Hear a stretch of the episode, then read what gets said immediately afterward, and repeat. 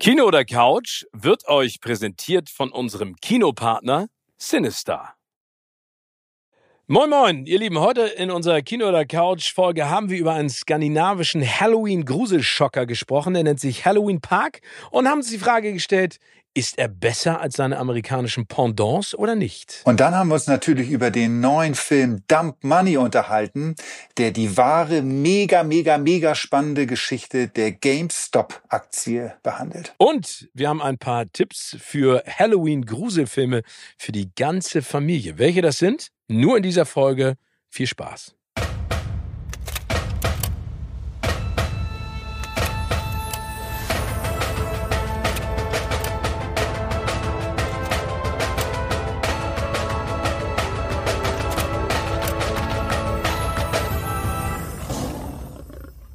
Herzlich willkommen zu einer neuen Folge von Kino oder Couch. Mein Name ist Tim Affelt und mir zugeschaltet ist der wunderbare Steven Gätchen.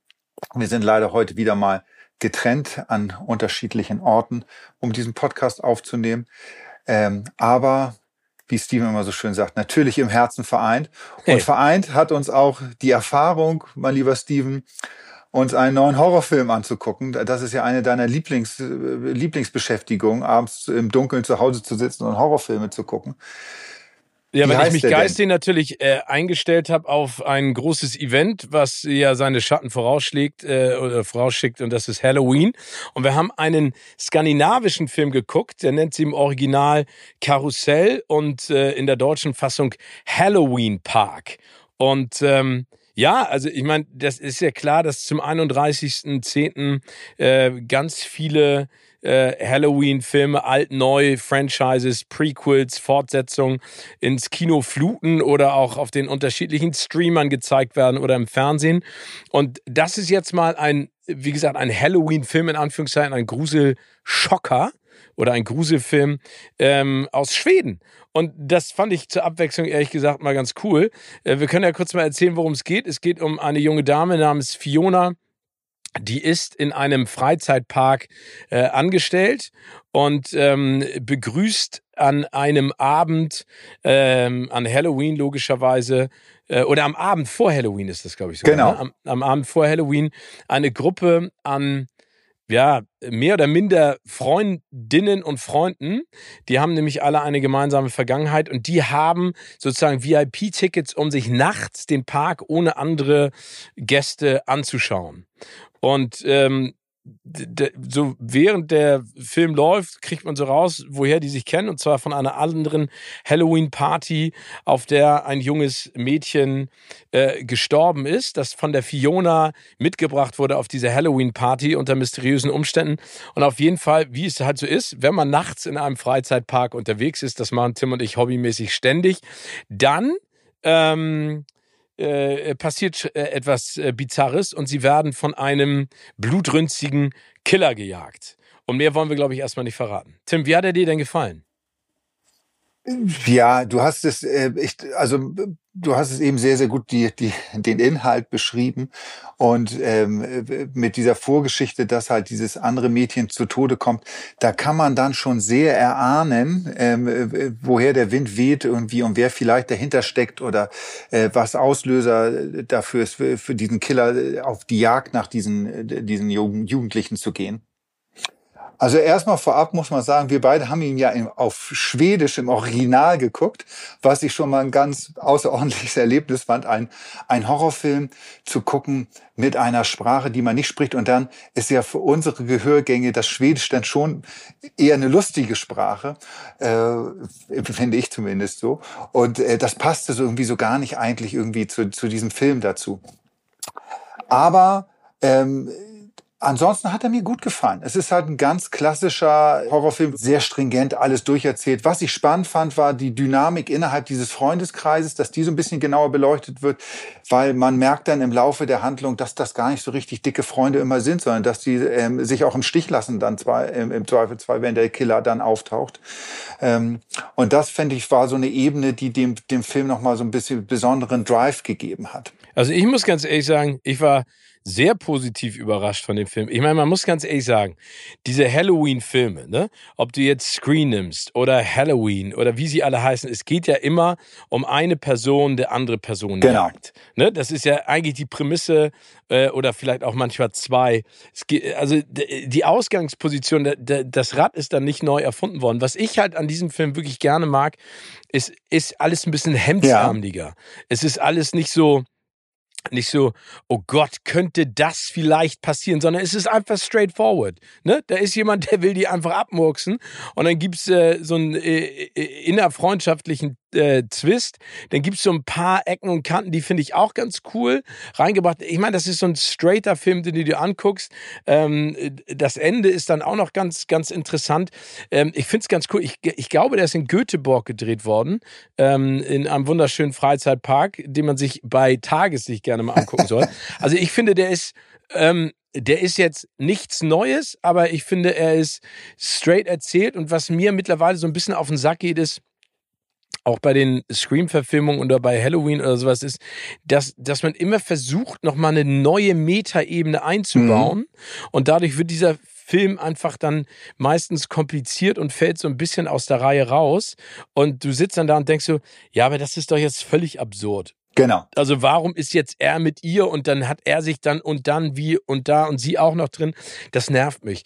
Ähm, ich glaube, dass es diesem Genre ganz gut tun würde, wenn da mal wirklich was komplett Neues reinkommt. Weißt du, was ich meine? Ja. Und das ist er halt nicht, aber ich finde, den kann man sich angucken. Man gruselt sich. Es gibt ein paar scary Momente. Es gibt diese Jumpscares, die man antizipiert. Du hast es eben gerade schon gesagt. Man kann sich auch ungefähr vorstellen, wer ähm, dahinter steckt. Aber du, 90 Minuten. Ja, und, und, und er funktioniert ja so. Also das ist das, deshalb ja. äh, äh, machen die, oder sind die Macher von solchen Filmen, äh, äh, greifen die immer wieder zu bewährten Mitteln, weil bestimmte Sachen einfach immer wieder funktionieren. Also was zum Beispiel bei mir funktioniert, sind, ist diese Maske. Also eigentlich kennt man das ja mittlerweile von jedem Horrorfilm, dass der Killer oder die Killerin irgend so eine komische Clownsmaske oder so eine, so eine Eishockeymaske ja. oder wie auch immer trägt. Der, der Killer in diesem Film hat auch äh, eine, eine, finde ich, sehr, sehr gruselige Maske auf. Und das ist das, das wirklich erschreckend. Das reicht bei mir schon fast. Also der, diese, ja, diese Maske, Maske, diese, es muss ja. diese Figur nur auftauchen und einfach nur dastehen, so im Halbdunkel mit dieser Maske. Ähm, und ich bin schon angegruselt sozusagen. Also und ähm, und und es packt mich. Und ich musste da auch dran denken an Johnny Depp, der ja mal zugegeben hat, dass er Angst vor Clowns hat. Ja, also dass er nichts gruseliger findet als Clowns. Und das stimmt. Das hat auch durchaus. Äh, ich finde auch, dass Clowns jedenfalls mit gewissen Masken was was Gruseliges haben. Und diese Maske, die dieser Killer in diesem Film trägt, ist ja kommt ja auch aus aus aus der Ecke. Was mich allerdings stört an dem Film und an vielen Holly, äh, Hollywood-Filmen, Quatsch, an vielen Horror Horrorfilm, Horrorfilm. Ähm, ist ja. dieses, du hast es gerade gesagt, äh, der Film sei straight so. Ja, ist er im, im, im großen Teil ja, aber dann gibt's wieder so ein paar Szenen und Sachen, wo der Killer seine Opfer auf besondere Art und Weise umbringen will. Und da bin ich so, wo ich sage, so, warum macht er denn jetzt das irgendwie? Er will die doch eigentlich alle nur Stück für Stück um die Ecke bringen irgendwie und nicht irgendwie mit auf eine ganz besondere Art und Weise jetzt irgendwie ins Jenseits befördern. Und da sind so ein, zwei Szenen drin irgendwie, wo, wo, wo das auch so ist und wo ich mir denke, so, das ist jetzt eingebaut einfach irgendwie, um den Spannungsbogen da vielleicht nochmal äh, hochzuhalten. Und ich persönlich finde, Horrorfilme äh, viel, viel gruseliger und, und beängstigender, äh, wenn sie einfach so nah wie möglich an die Realität rankommen. Und das ist ja, in, in, dem Fall wäre es ja auch so, dass der, der Killer einfach die Leute so schnell wie möglich um die Ecke bringen will. Ja, klar, ich glaube, hier spielt der große Faktor Angst einjagen und ähm, sagt er ja auch, äh, sagt er sie es, wir verraten nichts, ähm, ja auch zwischendurch mal so nach dem Motto Leiden sehen, so wie auch ich gelitten habe. Ne? Das ist, glaube ich, so der Aspekt. Und das ist natürlich, hast du absolut recht. Also vielleicht wäre es mal ganz lustig, äh, einen Halloween-Horrorfilm, Gruselschocker zu machen, wo der oder die Mörderinnen ähm, seine Opfer direkt abmurks, blitzschnell, aber dann wäre der Film auch nur sechs oder sieben Minuten lang, glaube ich. Das würde dann also ein bisschen einfacher gehen. Ja, du, du hast, aber gut. Da du natürlich Wie gesagt, also wenn ihr, wenn, wenn ihr Bock habt, äh, an Halloween ins Kino zu gehen, man kann, man kann ihn sich anschauen. Er, er, ist, er ist wirklich nett. Also nett klingt auch absurd im äh, Zusammenhang mit einem Horrorfilm. Aber ähm, er hat so ein paar kleine Twists und Turns, die auf jeden Fall Spaß machen. Genau. Ähm, wenn ihr jetzt aber keinen Bock habt, äh, euch zu gruseln, sondern ihr wollt euch in einer anderen Art und Weise gruseln über das, was in der Welt so zeitweise passiert, vor allen Dingen auf dem Finanzmarkt, gibt es einen Film, der basiert auf einer wahren Geschichte und zwar nennt er sich Dumb Money. Und da geht es um die GameStop-Aktie. Das habt ihr vielleicht mitgekriegt. Das war vor ein paar Jahren ein monstermäßiges Thema, vor allen Dingen in den USA, aber natürlich auch weltweit hat das für Furore gesorgt. Ähm, Timmy, Willst du noch ein bisschen was dazu erzählen? Soll ich? Wie nee, du, bist da, du, du, machst das hervorragend heute irgendwie. Achso, okay. Also es geht, Danke dir. Also es geht um, äh, um Keith Gill. Das ist ein Finanzmarktanalyst und äh, der dreht zum Finanzmarkt selber YouTube-Videos. Und äh, an einem Tag ähm, sagt er seiner Zuschauerschaft, dass er in eine Aktie sein ganzes Ersparnis äh, investiert hat äh, und das ist die GameStop-Aktie. GameStop ist eine Videospielkette, die neben Videospielen auch Zubehör jeglicher Art, also ähm, eine Maus äh, für Computerkabel, alles verkauft und die sehr ins Straucheln ähm, geraten ist oder diese Kette, der ging es finanziell nicht so gut. Und er, Keith, sagt aber, die ist von der Wall Street oder von, der, von den Börsen an sich äh, völlig unterbewertet worden. Und was daraus entsteht, ist im Prinzip so eine Art Uprising ähm, der, der Menschen, die da draußen vielleicht relativ unbedarft sind, was den Finanzmarkt angeht, aber vor allen Dingen es auch nicht verstehen, was da genau passiert. Und es gibt ja, wie ihr wisst, äh, sogenannte Hedgefonds, also diese großen ähm, Milliardärkonzerne, wo äh, irgendwelche Leute drin sitzen, die vor allen Dingen ihr Geld darauf wetten, dass bestimmte Firmen pleite gehen. Und wenn die pleite gehen, ihr Vermögen um ein Vielfaches noch erhöhen. Und ähm, dieses Uprising in der Bevölkerung bewirkt, dass die GameStop-Aktie auf einmal durch die Decke schießt und die Hedgefonds, die darauf gewettet haben, dass GameStop pleite geht, auf einmal selber pleite gehen. Und ähm, das ist extrem gut besetzt mit äh, Paul Dano in der Hauptrolle, Vincent D'Onofrio ist dabei, Shailene Woodley, dann Pete Davidson, Seth Rogen und das Ganze inszeniert von äh, Greg Gillespie, der die Filme unter anderem Cruella mit ähm, Emma Stone und I, Tonya mit Margot Robbie gemacht hat. Und der hat sich diesem Thema angenommen und ähm, ich fand das ehrlich gesagt total spannend, in diese Welt mal einzutauchen, weil ich das wirklich nur so, so am Rande mit, mitbekommen habe, ja. ähm, um, um, da mal ein bisschen weiter reinzusteigen. Obwohl man dazu sagen muss, ich habe ihn im Original gesehen, wie du auch. Genau. Und das ist in der Schnelligkeit und in der Themenvielfalt auch ganz schön anstrengend. Das muss ich leider auch sagen. Also erstmal, wenn vor einem Film oder der, der ein Film das Siegel hat, beruht auf wahre Begebenheiten, bin ich schon mal dabei. Weil ich das ja. einfach, äh, es ist so platt und plump, aber die geilsten und spannendsten Geschichten schreibt einfach das Leben. Das ist einfach so. Und deshalb äh, äh, catcht mich das ohnehin äh, von Anfang an, wenn sowas auf dem Film draufsteht oder ein Film darauf beruht. Aber ähm, ja, ich, mir ist es auch so gegangen wie dir. Ich bin nicht, ich, mir, ich habe das damals nur so nebenbei mitbekommen, bin auch nicht der große Finanzexperte und dieser Film hat mir, ich glaube, er hätte mir auch auf Deutsch vor Augen geführt, dass ich auch auch immer noch nicht der große Finanzexperte bin. Also da sind viele viele Sachen, äh, Be Beschreibungen, äh, Begriffe drin, die mir gar nichts sagen und mir, wie gesagt, vor Augen geführt haben, dass ich einfach von dem Bereich wahnsinnig erschreckend wenig Ahnung habe. Und das, glaube ich, etwas ist, an dem ich unbedingt mal arbeiten muss.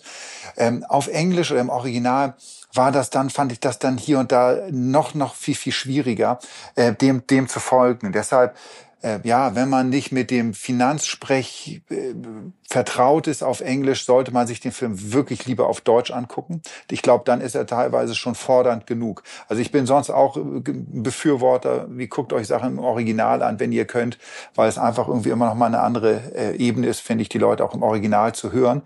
Aber in dem Fall irgendwie, glaube ich, bietet es sich wirklich an, äh, es sei denn, man ist wirklich ein großer Fachmann da oder große Fachfrau, ähm, das auf Deutsch zu gucken.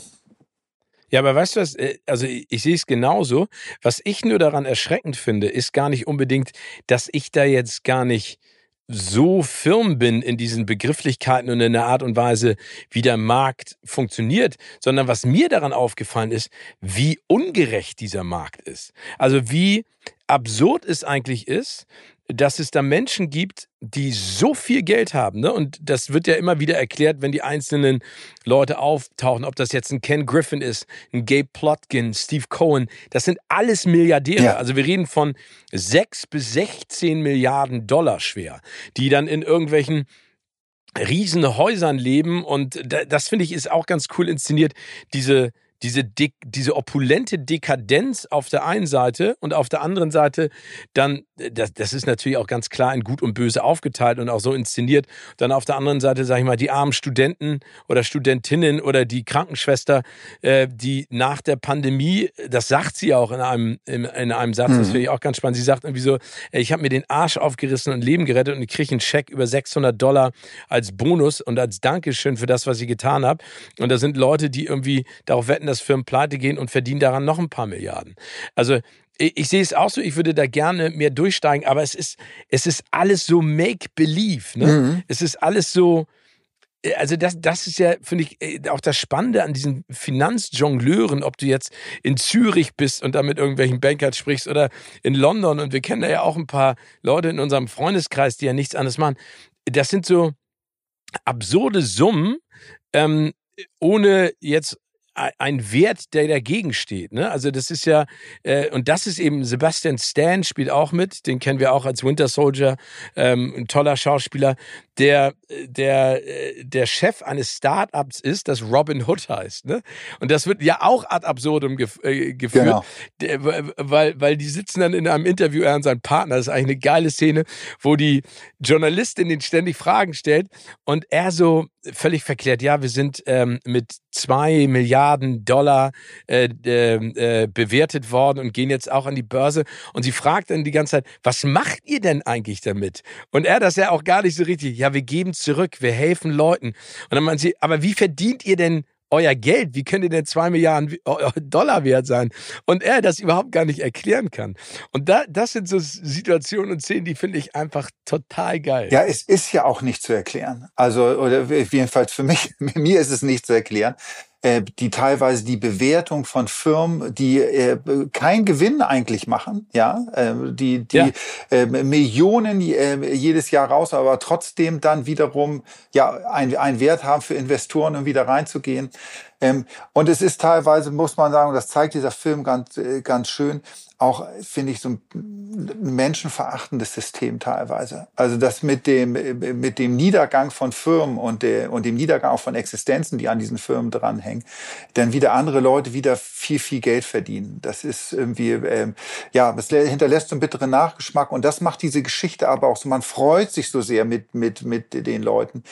Die, es ist ja so eine David, David gegen Goliath-Geschichte auch, genau. ähm, die dann ähm, die GameStop-Aktie dann nach oben pushen Menschen irgendwie und man, ich finde es auch so schön, dieses Gefühl so, hey, auch ähm, ja alle kleinen Aktionäre und Anleger, die da rein investieren, können denn doch am Ende was aus, äh, aus haben eine Auswirkung auch auf die großen Hedgefonds ähm, und können so äh, solche Hedgefonds auch in, in, die, in eine Krise stürzen. Ich fand das ähm, das gibt einem so ein gutes Gefühl beim, beim Zugucken. Finde ich auch. Also, äh, aber es ist wie gesagt äh, eine wahre Geschichte, du hast eben gerade gesagt.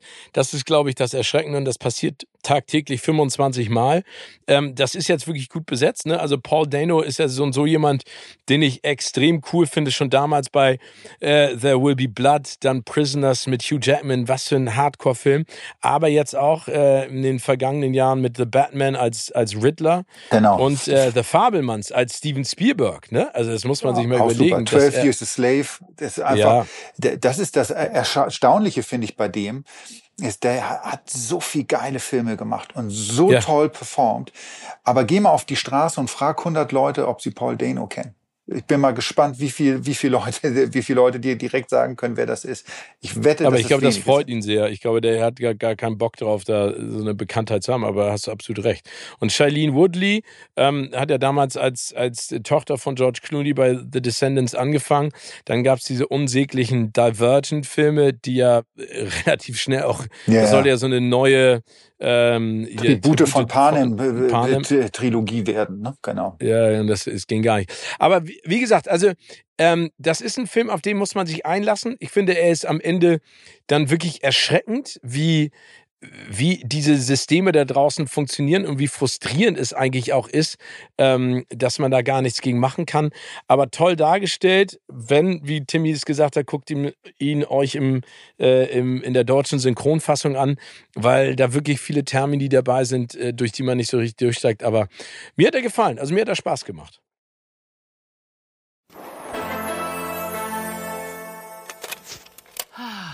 Ab auf die Couch die besten Family and Friends Filme für zu Hause. Präsentiert von Poco. Wir haben den 31.10 äh, sozusagen als Fixdatum genommen, um euch mal ein paar schöne Halloween-Filme für die gesamte Familie ans Herz zu legen. Denn da gibt es nämlich eine ganze Menge, wo es nicht unbedingt, unbedingt immer um Mord und Totschlag geht, das ist auch nichts für Kinder, sondern wo einem sozusagen spielerisch gruselig auch etwas gezeigt wird. Und da gibt es echte Perlen ähm, und wirklich ganz tolle Filme, die eigentlich zeitlos sind. Und ähm, äh, Tim und ich haben alle gesehen und können sie euch alle nur ans Herz legen ähm, und sagen euch dann auch, wo ihr die gemeinschaftlich gucken könnt. Also ihr könnt in Verkleidung euch dann vor den Fernseher hocken und das gemeinschaftlich gucken, während alle anderen Trick or treaten und an die Tür klingeln und ihr dir im Nachhinein erschreckt und den Süßes und Saures gebt. Und ich würde gerne einsteigen mit einer äh, mit einem Double Feature, wie man so schön sagt. Und zwar sind das die Gänsehautfilme 1 und äh, 2, also Teil 1 und 2. Äh, die haben eine FSK 12, also die sind schon ein bisschen äh, Gruseliger, aber haben eine ganz tolle Prämisse und eine ganz tolle Geschichte. Und zwar spielt die Hauptrolle mein über alles geliebter und geschätzter Jack Black ähm, habe ich dir eigentlich mal erzählt, dass ich den im Interview hatte für Jumanji 2 und ich weiß nicht, was mich geritten hat, auf dem roten Teppich und dann habe ich fand ihn schon wieder so geil und dann habe ich ihm gesagt, hey Jack, I love you. Und dann meinte er so, oh, I love you too. und ich weiß nicht, warum ich das gesagt habe, aber ich wollte ihm nur sagen, dass ich ihn toll finde. Das war ein bisschen peinlicher Fan-Moment, aber er hat einfach geil darauf reagiert. Und der hat, äh, mit dem habe ich auch mal ähm, vor Ewigkeiten ähm, für einen Piloten ähm, on top, das war ein äh, Interviewformat, was wir umsetzen wollten, habe ich einen einen Piloten gedreht und zwar in Köln in einem der Hochhäuser. Und das war ein Ein-Stunden-Interview. Da haben wir, glaube ich, sieben oder acht Kameras aufgebaut. Es war total geil. Und es ging darum, dass, dass wir so ein bisschen tiefer reintauchen, auch in ihn als Schauspieler und Musiker. Und dann haben wir uns die Playlist seines Lebens angehört und sowas, ne? Also wo so, so Songs sind, die ihm ganz besonders am Herz liegen. Hat er total geile Sachen erzählt. Also das ist ein unfassbar smarter, nahbarer, finde ich leider Gottes auch manchmal immer noch unterschätzter ähm, Schauspieler und Comedian, weil das, was der kann, Leute, ihr müsst euch einfach mal die Filme angucken, ne? Also der, was der macht, wie der sich bewegt und wie der singt und was der tut, ey, das macht einfach so einen Bock, oder? Das und äh, was ich mich bei ihm aber immer frage, ist, wenn man den mal so live erlebt, der ist ja angezündet einfach. Ja, also der ist, ist irgendwie, der steht immer unter Strom, der ist hippelig, der macht Witze hier und da. Und ich frage mir, hab mir immer die Frage gestellt, ist, ob der immer so ist? Also gibt es Momente im Leben von Jack Black, wo der einfach nur ruhig auf dem Sofa sitzt und äh, und und gar nichts macht irgendwie? Und wenn wenn wenn nicht, wenn der immer so sein sollte, habe ich größten Respekt vor, sein, vor seiner Frau, wie sie das durchhält irgendwie, weil wie gesagt, wie als was du gerade erzählt hast, wenn man eine Stunde oder oder einen Tag mal mit dem verbringt, irgendwie ist das, glaube ich, gibt's kaum kaum was Unterhaltsameres als Jack Black. Aber ähm, ein Leben, ein Leben mit Jack Black irgendwie und, und diese Energie, glaube ich, macht einen auf Dauer fertig. Ja, aber dazu kann ich direkt sagen, in dieser Stunde war der auch zeitweise sehr bedacht und ruhig. Ne? Also ich glaube, der okay. hat immer diese kreative Energie ich glaube, der ist einfach total lebensfroh und lustig. Ich glaube, der hat einfach richtig Bock auf das, was er macht. Klar, da auch seine äh, bestimmt ruhigeren, äh, nachdenklicheren, melancholischen Momente, aber der war auch in diesem Interview jemand, der der hat sich interessiert und hatte total Bock und ähm, also war da war da richtig in Action. Ja, aber da also hast du gerade was, cool. da hast du gerade was gesagt. Sie hat, ist interessiert. Das ist das finde ich das erstaunliche oder was heißt erstaunlich? Das Tolle an Jack Black ist, äh, wie interessiert er an allen Themen ist und wie viel Wissen der auch hat. Also der, ja, ja. ob man jetzt über Literatur oder Musik, das, der Typ ist ein wandelndes Musiklexikon. Ähm, und der kann stundenlange Monologe darüber über Bands halten oder über Künstler. Ähm, und man merkt halt, dass der ist nicht nur selbst ein Star, und, äh, sondern der ist selbst auch Fan. Und, äh, und, und der zeigt das auch und hat so wahnsinnig viele Interessen, äh, was ich einfach wahnsinnig faszinierend und inspirierend auch finde. Ich finde nichts schlimmer äh, als Leute, die so gar keine Interessen haben haben irgendwie. Und da ja, ist ja genau das hundertprozentige Gegenteil. Also diese Gänsehaut-Filmreihe basiert auf einer Romanreihe von R.L. Stein und Jack Black spielt diesen R.L. Stein ähm, und äh, es geht im Prinzip um einen jungen Teenager Zack, der in eine neue Stadt kommt und sich direkt in seine Nachbars, äh, in, die, in die Tochter der Nachbarn verknallt. Und das Problem ist aber, dass der Papa der Nachbarstochter der R.L. Stein ist und äh, gespielt wird von Jack Black und der hat überhaupt gar keinen Bock drauf. Der ist einfach unfreundlich und blöd und gemein. Und äh, Zack äh, äh, kommt da irgendwie nicht so richtig in Fahrt. Und das größte Problem ist aber, dass Zack es dann aus Versehen schafft, sämtliche Geister und Monster und Dämonen, die Stein sich ausgedacht hat in seinen Büchern, zum Leben zu erwecken. Und die fangen dann an, diese Stadt zu terrorisieren. Das ist von den Effekten her wirklich cool. Genau. Also das sieht gut aus. Ähm, es ist, wie gesagt, ab und zu wirklich mal gruselig. Und es gibt davon zwei tolle Teile, aber es hat auch äh, wirklich lustige Situationen, bei denen man äh, herzhaft lachen kann, vor allen Dingen, weil Jack Black einfach die, die mit äh, eine der wichtigsten Rollen in diesem Film bekleidet. Und es macht äh, sehr viel Spaß und wenn ihr da Bock drauf habt, könnt ihr äh, bei Amazon Prime den ersten Teil sehen und auch den zweiten. Und den zweiten Teil gibt es ansonsten auch noch äh, bei Netflix. Und es ist wirklich ein schöner Spaß, um sich gemeinschaftlich zu gruseln in der Family. Und wer von dieser Gänsehautwelt nicht genug kriegt, äh, der kann auch noch mal bei Disney Plus, habe ich jetzt gerade gesehen, gibt es jetzt auch eine neue Serie Gänsehaut mit Justin Long in der Hauptrolle oder einer der Hauptrollen. Ähm, ich habe die ersten zwei Folgen davon gesehen. Ist gut, hat nicht die Klasse äh, der Filme, weil, weil es nicht Jack Black hat und weil es nicht diesen Level an Witz und Spaß hat, den die Filme haben. Und das finde ich ist ja die große Kunst bei, bei diesen, bei dieser Art von Gruselfilm, äh, einerseits zu gruseln, aber auch äh, so einen Humor und Witz zu haben, der die ganze Familie dann mitnimmt. Also jetzt so blutige Slasher-Filme zu machen, ist vielleicht auch für einige Leute eine Kunst. Ich finde, das ist eher simpler gestrickt. Für mich ist irgendwie das Besondere, irgendwie äh, alle, alle Teile einer Familie mitzunehmen irgendwie. Und das tun die Filme wunderbar. Dann kommen wir zu einem alten Klassiker aus dem Jahre 1995 und der ist auch für die Kleineren etwas, der hat eine FSK 6. Das ist Caspar ähm, oder Caspar mit ähm, Christina Ritchie in der Hauptrolle.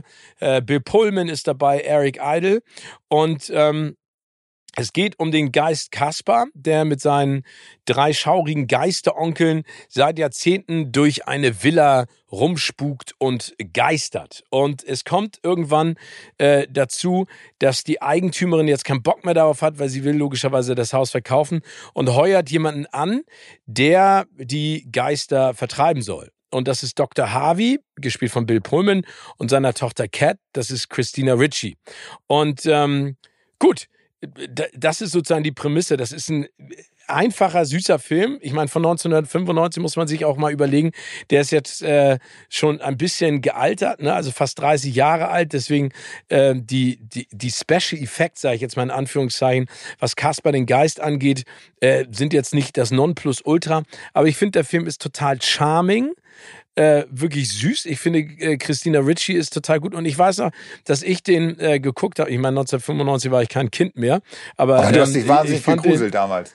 Äh, nee, ich habe mich wahnsinnig gegruselt, aber ich fand den, ich fand den wirklich, äh, wirklich ganz, äh, ganz bezaubernd und niedlich. Und der hat so, also wie gesagt, da geht's ja nicht ums Gruseln an sich, sondern es geht eher so, um dieses, dass Geister lieb sind und nett sind und dieser Kampf gut gegen böse, ne? Dass, dass der Geist sich sozusagen eine Freundin sucht in Form von Cat, also Christina Ritchie, und die gegen das Böse sozusagen ankämpfen. Wie, du, du hast es gerade gesagt, Altersgabe, Altersfreigabe sechs Jahre.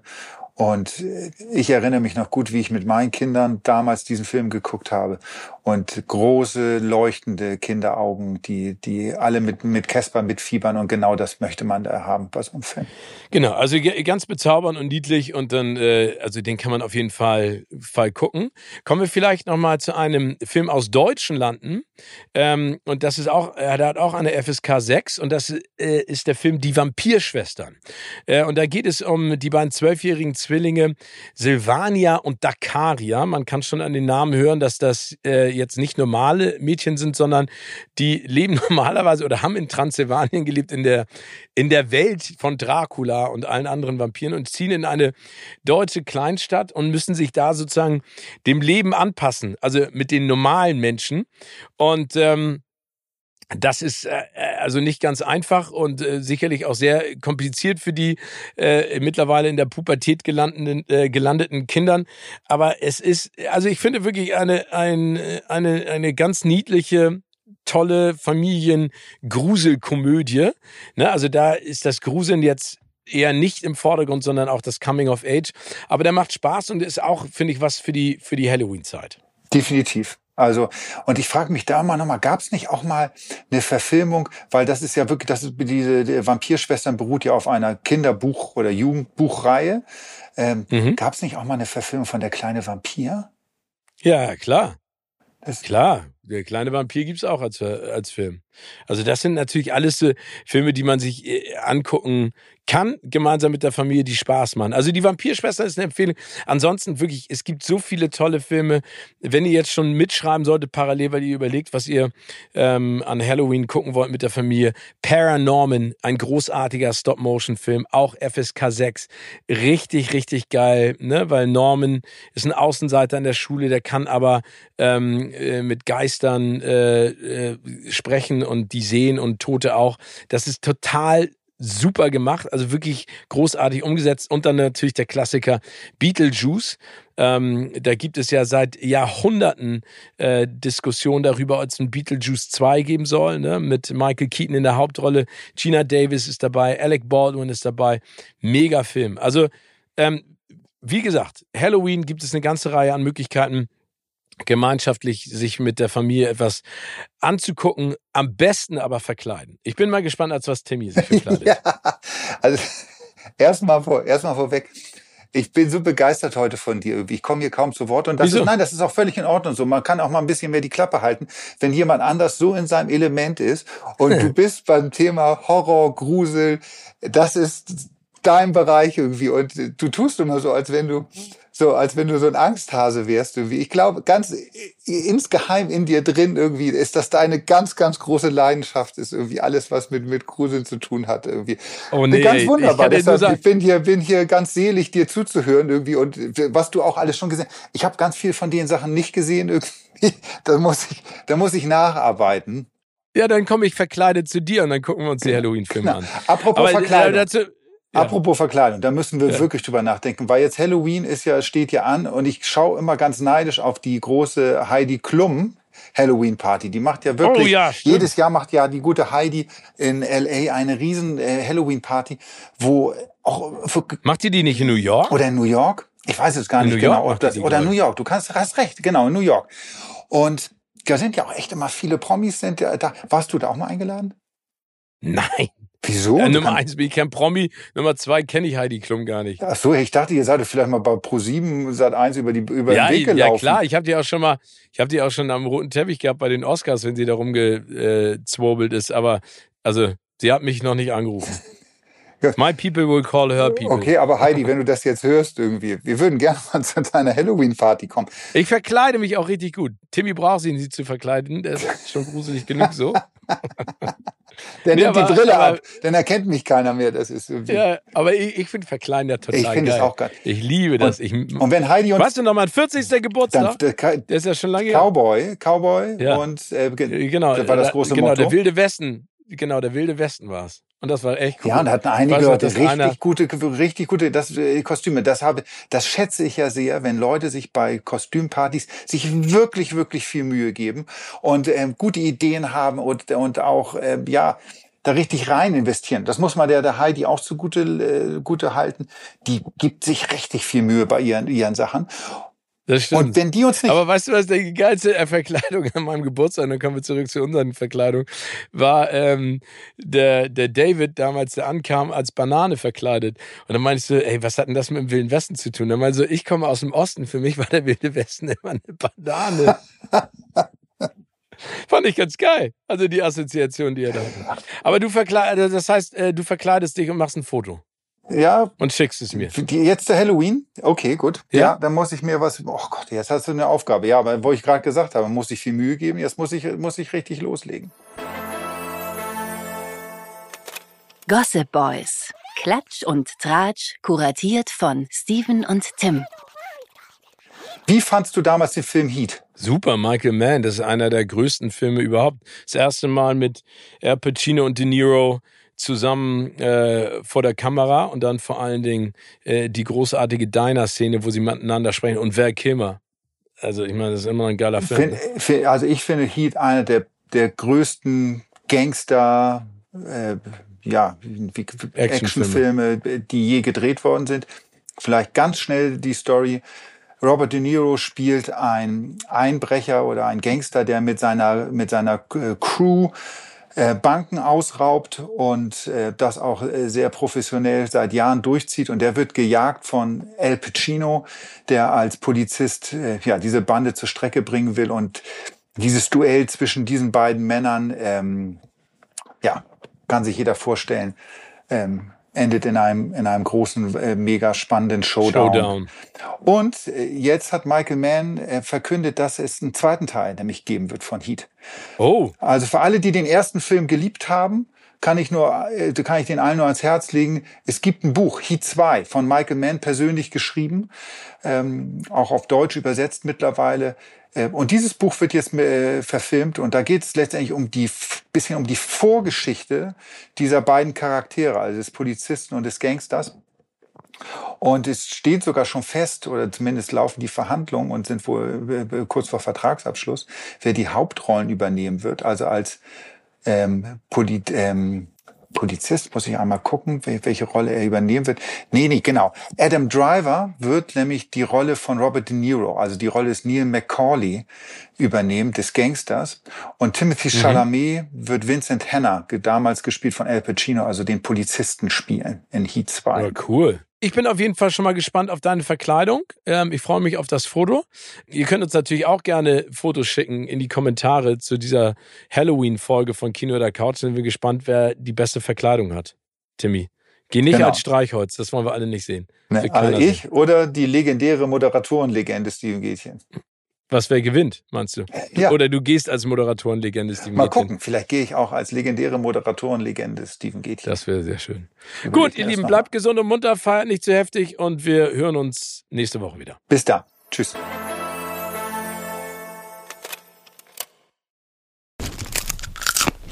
Kino oder Couch wurde euch präsentiert von unserem Kinopartner Sinistar.